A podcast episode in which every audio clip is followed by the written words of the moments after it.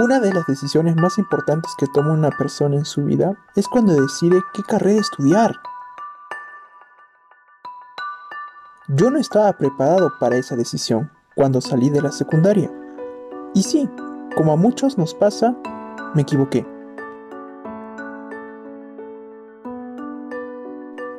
Llevaba ya un año estudiando una de las carreras de ingeniería en la Universidad Nacional de San Agustín, la UNSA. Ocupaba el primer puesto, pero no era la carrera que yo realmente quería, ya que había descubierto que me gustaban las ingenierías, pero también las ciencias. No estaba seguro sobre qué hacer, si dejar todo eso, sobre todo por mi familia, mi mamá, mi hermano, mis tíos, ¿qué iban a pensar de mí? Especialmente mi papá. Me fui a nadar para pensar.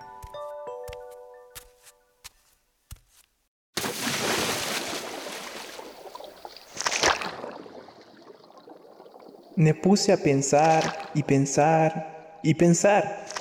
Pensaba mucho. ¿Qué le diría a mi papá?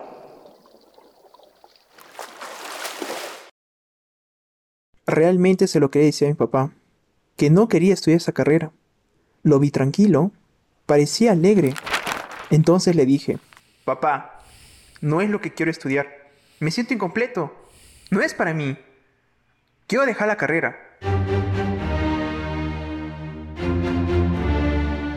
Al principio lo tomó mal. Acabado el año, postulé a Ingeniería Geológica. Entonces me di cuenta, no está mal empezar de nuevo. No está mal tomarse el tiempo para darte cuenta de lo que quieres. Muchos chicos vamos del colegio a la universidad, a veces atemorizados. Un curso nos puede alegrar momentáneamente, al ser la novedad. Pero esa confianza termina decayendo cuando al curso le empezamos a sacar malas notas. Empezamos a jalar, empezamos a tenerle miedo al estudio. Busqué el tiempo para pensar. Me volví un nadador, eso me ayudó. Me hacía seriamente la pregunta: ¿qué quiero estudiar? ¿Qué me gusta? ¿Qué me apasiona? Y en eso hallé la combinación de la ingeniería y de las ciencias de la tierra. Descubrí mi vocación. Era la ingeniería geológica. Mi nombre es Fernando Dabormango Álvarez. Ahora estudio ingeniería geológica en la Universidad Nacional de San Agustín, la UNSA, con la beca permanencia del Pronabec. Estoy ya a unos pocos ciclos de concluir mi carrera y ocupo el primer puesto. Mi familia, mis amigos, mi papá está contento. Y yo también.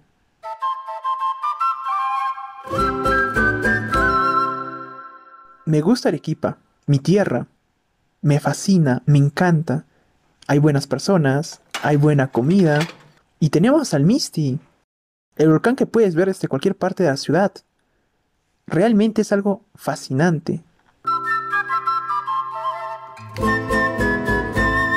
En Arequipa tenemos 3 tipos de rocas. Un laboratorio geológico.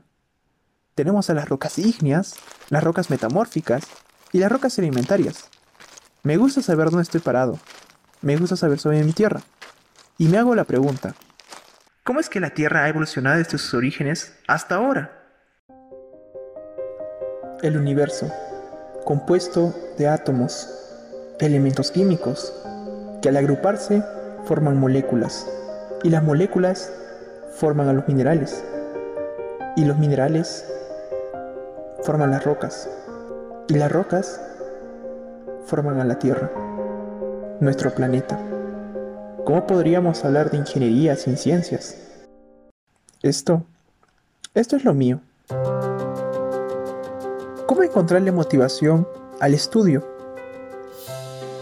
En los estudios siempre he sido competitivo. No me gustaba aprobar por aprobar. Se trataba realmente de dominar el curso. Qué genial es cuando una persona está hablando y realmente tú tienes idea de lo que está hablando. Cada vez que tengo dudas o preguntas, tomo nota de lo que no sé, lo investigo y luego lo expongo. Y si me corrigen cuando me equivoco, es mejor, porque aprendo. Mientras más me equivoco, más motivado estoy para aprender. Necesitamos más investigadores en el Perú, porque la información no basta, no es específica, no hay algo exacto. He visto investigaciones, publicaciones, que tienen errores. Yo también quiero corregir, porque eso puede confundir a las personas. Personas quienes están viendo esa información, las llevan a la mala interpretación. Por ejemplo, el Misti. No hay estudios profundos y recientes.